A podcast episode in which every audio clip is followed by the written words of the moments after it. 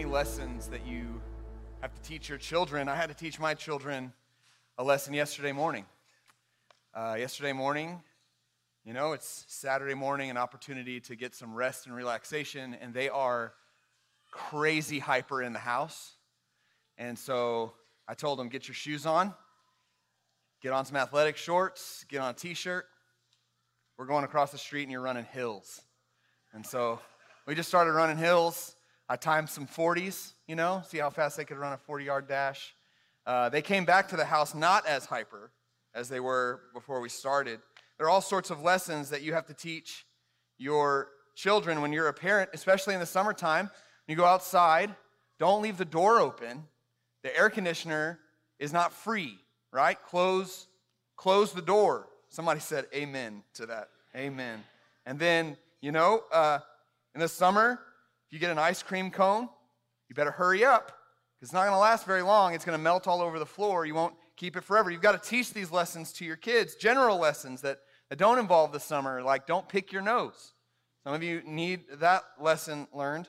Um, when you drop food or ice on the kitchen floor, always kick it under the fridge. I never. Sorry about that. uh, Throw it away, I mean. Cover your mouth when you cough or sneeze.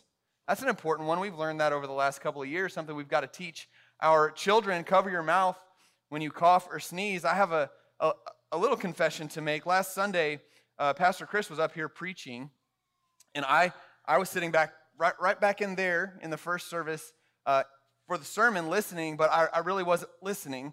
Um, there was a family in front of us that was sitting there, and and uh, the mother of that family had like a two year old sitting on her lap, but facing backwards. So he and I, we, we were locked eyes. And so we were making faces at each other. Uh, sorry, Chris. We were making faces at each other the whole, the whole sermon. And then he paused and he just sneezed right in her face. it was awesome. when you are a parent, you endure these things. So we teach our children, I'm sure that child had a lesson after the service cover your mouth when you sneeze, or cover your nose, I guess. Um, also, incidentally, we should teach our children pay attention during the sermon, even if the person behind you is making faces at you. Um, but this is, this is the, the lesson that is really, really important. We have to teach our children to look both ways when they cross the street, right? Left, right, left. Make sure you don't get run over. Look both ways when you cross the street. Well, this morning, we're going to turn to the Lord's table. We're going to look at the Lord's Supper together. It's in Luke chapter 22. You can turn in your Bibles there. And as we look at this story together, I want to demonstrate to you um, that the Lord's Supper looks both backwards and forwards. And we would be, we would be, we would do well to look both ways. So Luke chapter 22, we're finishing a series today we began a series at the beginning of the month called At the Table. As we read through the Gospel of Luke, we noticed there are a lot of meal scenes. There are a lot of things that take place where Jesus is eating with people. And Jesus provides at the table. And, and today we're going to consider one of those moments, the Lord's Supper. That is the seventh meal in Luke's Gospel. You know, it's a fifth Sunday, and so we have the opportunity to observe baptism, but also to participate in the Lord's Supper. And, and that's where we're headed this morning. So, Luke chapter 22, verse 7, the context for where we're going to be is that Jesus is headed to the cross. He intends to eat the Passover with his apostles one last time. And we're going to begin in verse 7, where we're going to see anticipation of a holy moment. Luke says, then came the day of unleavened bread on which the Passover lamb had to be sacrificed. We see anticipation in verse 7 because Luke seems to heighten what's taking place. At the beginning of chapter 22, in verse 1, he says that the feast of unleavened bread drew near. And now in verse 7, he says that the day had finally come. It's the day of the feast of unleavened bread. The the day of unleavened bread, the feast of unleavened bread, was a feast commanded by God to the people of Israel that recalled the Exodus. When they were in bondage in Egypt, they had to eat unleavened bread in haste because they had to escape Egypt. And so the Lord commanded that they would keep this feast, a week long feast, generation by generation, that they would remember what God had done for them in Egypt. So they kept this feast, the feast of unleavened bread. And that the timing of that feast coincides with, with the Passover. That's probably one that you've heard before, the, the Passover. The Passover is another feast commanded by God. This feast also points backwards and recalls the Exodus. Uh, the people of Israel were rescued out of Egypt through a series of 10 plagues. And the final plague was the death of the firstborn. And the only way the people of Israel could escape the death of the firstborn was if they followed some very specific rules. They had to kill a, a lamb and put its blood on the doorpost. They had to go inside the house and they would eat this Passover meal. And if they did these things and followed these rules just so, the Lord would pass over them and not kill the firstborn located in that house. And so the way, the way it happened was that the Israelites followed the rules that God gave them, and the firstborn in all of Egypt died. The Bible says that there wasn't a house in Egypt where someone was not dead. And the Egyptians forced out, they, they pushed out Israel. They, they said, if, if you guys don't leave, we're all going to be dead. So they forced them out. They, they leave this meal, this Passover meal. They, they escape through the Red Sea. The people of Israel are de- delivered out of bondage. And so the book of Exodus and, and the law tell, tells the people of Israel this is how you're going to celebrate the Passover. Here's what you're going to do, and you're going to do it year by year, generation by generation. You're going to continue to celebrate this Passover meal to commemorate that moment. And you're going to do it so much that your children are going to ask you, they're, they're going to say, Why are we doing this? And parents, you are to respond because the Lord delivered our people out of bondage with a mighty hand and an outstretched arm. So, year after year, this feast was celebrated. It was celebrated within the walls of the city of Jerusalem. People from, from all over the world, if they could make it, they would come to Jerusalem to celebrate the Passover. In the first century, scholars say that the population of Jerusalem was probably about 80,000. But for a feast like Passover, it would swell to as many as a quarter million people uh, in the city for this. So you would arrive in Jerusalem and you would bring your un, unblemished lamb to the priest in the temple where they would sacrifice the lamb for you, and then you would bring the meat home for your Passover meal. That's the setting for what's taking place, the day of unleavened bread on which the Passover lamb had to be sacrificed.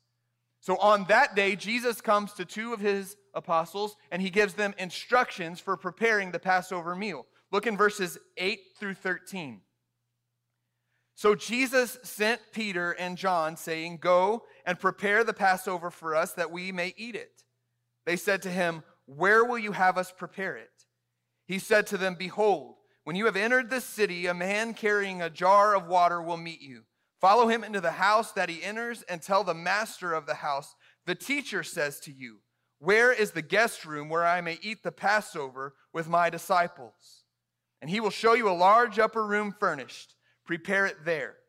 And they went and found it just as he had told them, and they prepared the Passover.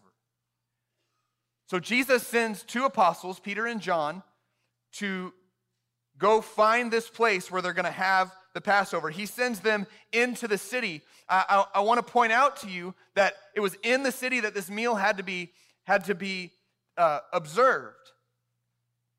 But Jesus had, had really, he had a good reason to not be in the city. Uh, he was a wanted man in Jerusalem. Uh, the chief priests and the Pharisees wanted him dead, and it was difficult for Jesus to really hide anywhere. Crowds followed Jesus. And yet, his decision is I'm going to eat that meal in the city. He is a pious Jew. He is following the law, he is following the tradition. But I also want to point out to you that Jesus is not hiding and running. No, he, he had every reason to stay out of the city, and yet he still chooses to eat this meal in the city. Right under the noses of his enemies, he will run the course laid out for him. He is in control of the situation, and he is not afraid of the will of God. So in the city, this the, the apostles needed to go into the city, and what they would find is a man carrying a jar of water. That would have, would have stood out to them uh, for a couple of reasons. Uh, number one, in the, in the first century, men weren't the ones who carried water. So to find a man carrying water would, would be a little unusual. And then also, when they did carry water, it wasn't in a jar, it was in, in like a leather bag. And so to find a man carrying water in a jar would have stood out to the apostles, that would have caught their attention. Jesus says, when you find that man, what you do is you follow him to the house that he's going to. When you get to that house, you're, you're done with him, but you need to find the master of the house. When you find the master of the house, here's all that you need to say to him the teacher says. You don't need to tell him your names. You don't need to describe what you're doing. You don't need to say who the teacher is because the master of the house knows exactly who I am. And all you need to do is say, The teacher says, Where's the place that we're supposed to have this meal later on? That's all you've got to say. And Jesus says, When you ask the master of the house, he will show you a large upper room furnished. So, if you can imagine the scenario, uh, these homes in Jerusalem, a lot of them had a second floor. And this second floor was often used for guests.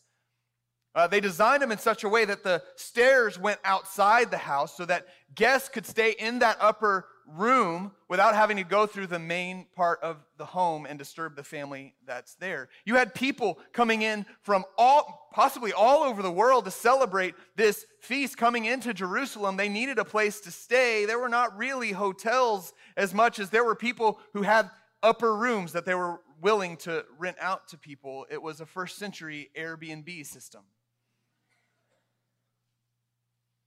And that's what Jesus says the apostles will find. It's furnished, meaning it had everything that they needed for the meal to take place. And the text tells us in verse 13 that the apostles found it just as Jesus had described. And this could be because Jesus is God and he knows everything and he did something mysterious here, and that's certainly a possibility. I think the more likely possibility is that Jesus is in control of the situation and, and Jesus has gone ahead and he has prepared. He knows this master of the house. They've had a prior conversation about this, and so he's ready when Jesus comes calling. As we continue through the text into verse 14, what we're going to find there is, is more anticipation for the holy moment.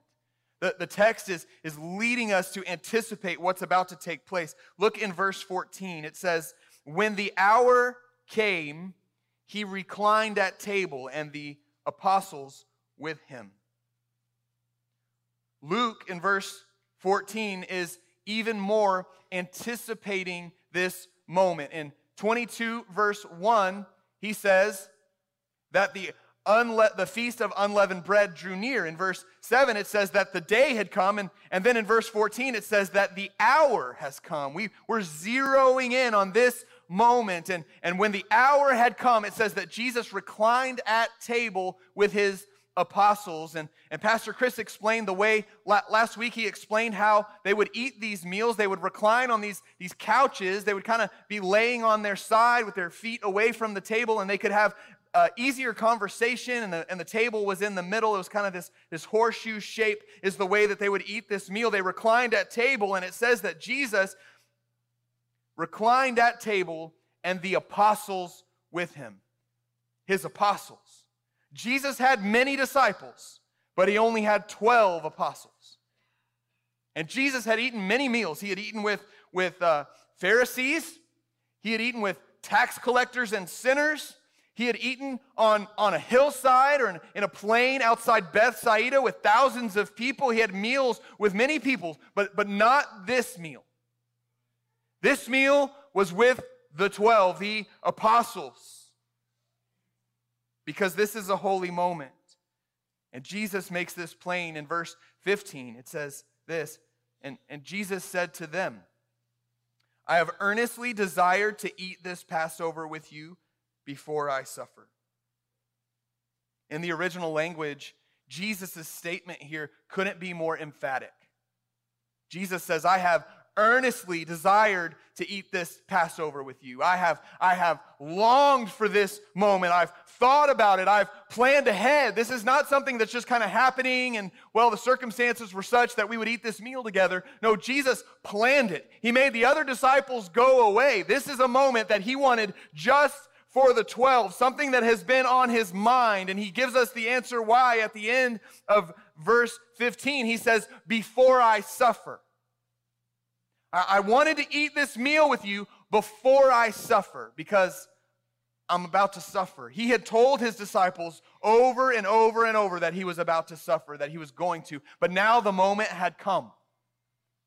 Now it was time. And maybe the disciples, they, maybe they should have gotten it, but they didn't really get it. Because what they understood is that the Messiah was going to come into Jerusalem and he was going to rule and to reign.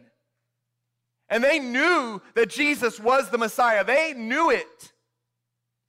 But then he comes in and says, Well, I'm about to suffer. He, Jesus is going to rule and reign. That is going to happen, but not before he suffers. And so Jesus says, You know, I really, really wanted to eat this meal because I'm about to suffer. This is the last time all 13 of us are going to be in the same room like this together. And I've really been looking forward to this. Imagine the holiness of the moment. It's just these 13. They were in it together. They'd been together for, for 13, uh, for three years. These 13 men had, had been together and they're, they're eating this meal. They'd eaten it before. They, they'd celebrated the Passover together before, but, but, but now Jesus is saying, This is it, guys. This is it. It's a holy moment, and, and Luke is anticipating this holy moment. But as we continue into the text, we're going to see that he not only anticipates this holy moment, he anticipates the future. Look in verse 16. Jesus says, For I tell you, I will not eat of it until it is fulfilled in the kingdom of God. And he took a cup, and when he had given thanks, he said, Take this and divide it among yourselves, for I tell you that from now on I will not drink of the fruit of the vine until the kingdom of God comes. Jesus says, I, I will not celebrate the Passover until the kingdom of God comes. This is it for me. I, I do want to point out to you, just for your own understanding, in verse 17, uh, he mentions a cup. There, there's another cup that comes, and and the, the next cup that's mentioned is the one that we know for the Lord's Supper, but, but this cup that's mentioned in verse 17 is, is a different cup. Um, and in the traditional Passover meal for the Jewish people, there were several cups throughout the, uh, th- throughout the meal. And and the, it was the job of the host to make sure the meal went according to plan. And every single time another element, another cup was introduced, it was the host's job to explain what was going on to recall the Exodus. That's what they would do. So, this certainly is one of those cups that Jesus is taking and passing out to the disciples and saying, you know, drink this, this cup. I'm not going to drink of it again until the kingdom of God comes. So, this anticipation of the future and this statement about suffering certainly has the disciples off balance. He's told them, I'm about to suffer. He's told them, I'm not going to eat this meal again, that this is really it. And then what Jesus does is he says something that's familiar to you and me, but, but would have been incredibly astounding to the apostles when they heard him say it. Look in verses 19 and 20. Jesus took bread, and when he had given thanks, he broke it and gave it to them, saying, This is my body, which is given for you. Do this in remembrance of me. And likewise, the cup after they had eaten, saying, This cup that is poured out for you is the new covenant in my blood. So imagine Jesus at this meal. He, it says that he takes the bread and he gives thanks and he breaks it and he, he gives it to the apostles. This is the exact same language of the feeding of the 5,000 in Luke chapter 9. Luke, Luke chapter 9's account of, of Jesus feeding 5,000 people points forward to this moment. And Jesus says, This bread, it's my body given for you. What he's saying is this This bread represents my body, and my body given for you is, is the same as those lambs that are being sacrificed. Every year, lambs at this time were being sacrificed in the temple. And, and the way that it worked is an innocent lamb was dying, was shedding its blood in the place of a person who was guilty of sin. And now Jesus says, Nope, not anymore. See, this bread is, is like my body. My body is given for you. It's broken and it's given for you. I'm going to die in your place, not, not that lamb anymore. And he does something similar with the cup. He, this cup that is poured out for you is the new covenant in my blood. Well, th- this phrase, new covenant, points back to the Old Testament. In Jeremiah chapter 31, God tells the people of Israel, He tells them, uh, you know, when you came out of Egypt, when I rescued you out of Egypt in the Exodus, I gave you a covenant. I gave you the law. And when I gave you the law, I said, if you keep this, I will be your God. You will be my people. I will bless you. You are untouchable. But you broke it, like immediately. You broke it. And, and by all accounts, we should be done.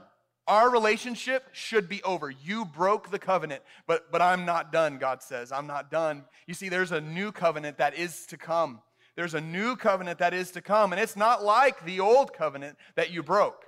Now, this, this new covenant can't be broken. That old covenant, uh, I gave it to Moses, and he wrote it on some tablets of stones, and he brought it down the mountain, and then he got mad and broke it and came back up, and I'd give him new ones. Uh, the, that was written in stone. This new covenant is different. I'm not writing it on stone anymore. I'm writing it on the hearts of my people. There's a new covenant that is to come. And on that day, when that new covenant comes, I will dwell with my people and I will be their God, and they will be my people. This is what God says in Jeremiah chapter 31. And then the Lord Jesus stands in front of his disciples, and he's got the cup that's supposed to be for the Exodus, and he takes it and he says, This cup, it, it's my blood. It represents my blood. And it's the, it's the new covenant. It, it is my blood. Jesus says, My blood that is poured out for you ratifies the covenant, but also it, it makes the covenant happen. What a holy moment for Jesus and his disciples. So holy that for 2,000 years, Christians have celebrated and commemorated this moment with things like what we're going to do this morning. Bread is broken, the fruit of the vine is served, and, and Jesus is going to be remembered. But, but that's not something that we made up. We, we didn't make this up. Jesus gave it to his apostles, and his apostles gave it to us, and we have passed this down generation by generation. The Apostle Paul in 1 Corinthians chapter 11 is an example of the apostles telling us exactly what to do. 1 Corinthians chapter 11 and, and verse 23. The apostle Paul says, "For I received from the Lord from the Lord what I also delivered to you, that the Lord Jesus on the night when he was betrayed took bread. And when he had given thanks, he broke it and said, This is my body, which is for you. Do this in remembrance of me. In the same way, he took the cup after supper, saying, This cup is the new covenant in my blood. Do this as often as you drink it in remembrance of me. For as often as you eat this bread and drink the cup, you proclaim the Lord's death until he comes. So, this, this tradition has been passed down to us. And the Apostle Paul explains to us in those verses, he explains that what we are to do when we come to the Lord's table, what we are to do is to look both ways backwards and forwards. See, the Lord's Supper points backwards, inviting us to remember. It points backwards to what God has done. So, this moment in Luke chapter 22 is a Passover meal. They are celebrating the Passover. So, in that moment, they are looking back at the Exodus. And, and on this particular day, on, on the day of the Passover, every single Jewish family in the Roman Empire was going to be celebrating the Passover. They were going to be looking back on what God had done. For them, it was 1,500 years prior. 1500 years ago, they would think in the first century, God delivered our people from Egypt. He opened up the sea and our people walked through on dry ground. Our God is mighty. Our God is strong. And they, they would look back on that moment. And we can see how the Passover points backwards to the Exodus. But for us, we're not celebrating the Passover here today. We, are actually celebrating what we call the Lord's Supper. And the Lord's Supper does, it does point back to the Exodus, but, but not directly. You see, the, the Exodus from Egypt, the people of Israel, that, that Exodus, what we come to find out, is only a shadow that points forward to the greater Exodus of what God has done in Christ. God has delivered his people from bondage again. But it's not bondage from Egypt. It's not bondage from like Babylon or Assyria or Persia or Rome. God has, has delivered his people in bondage from a, a much worse taskmaster than that. At the cross of Jesus Christ, God has delivered his people from the bondage of sin and death. When Jesus died on the cross, he gave us freedom. He parted the Red Sea again that we could walk through on dry ground. And so when Jesus takes the bread and says, This is my body, and he takes the cup and says, This is my blood, that's not all that unusual to us because we've read it before. We've seen it before. We understand this. But that would have shook those apostles.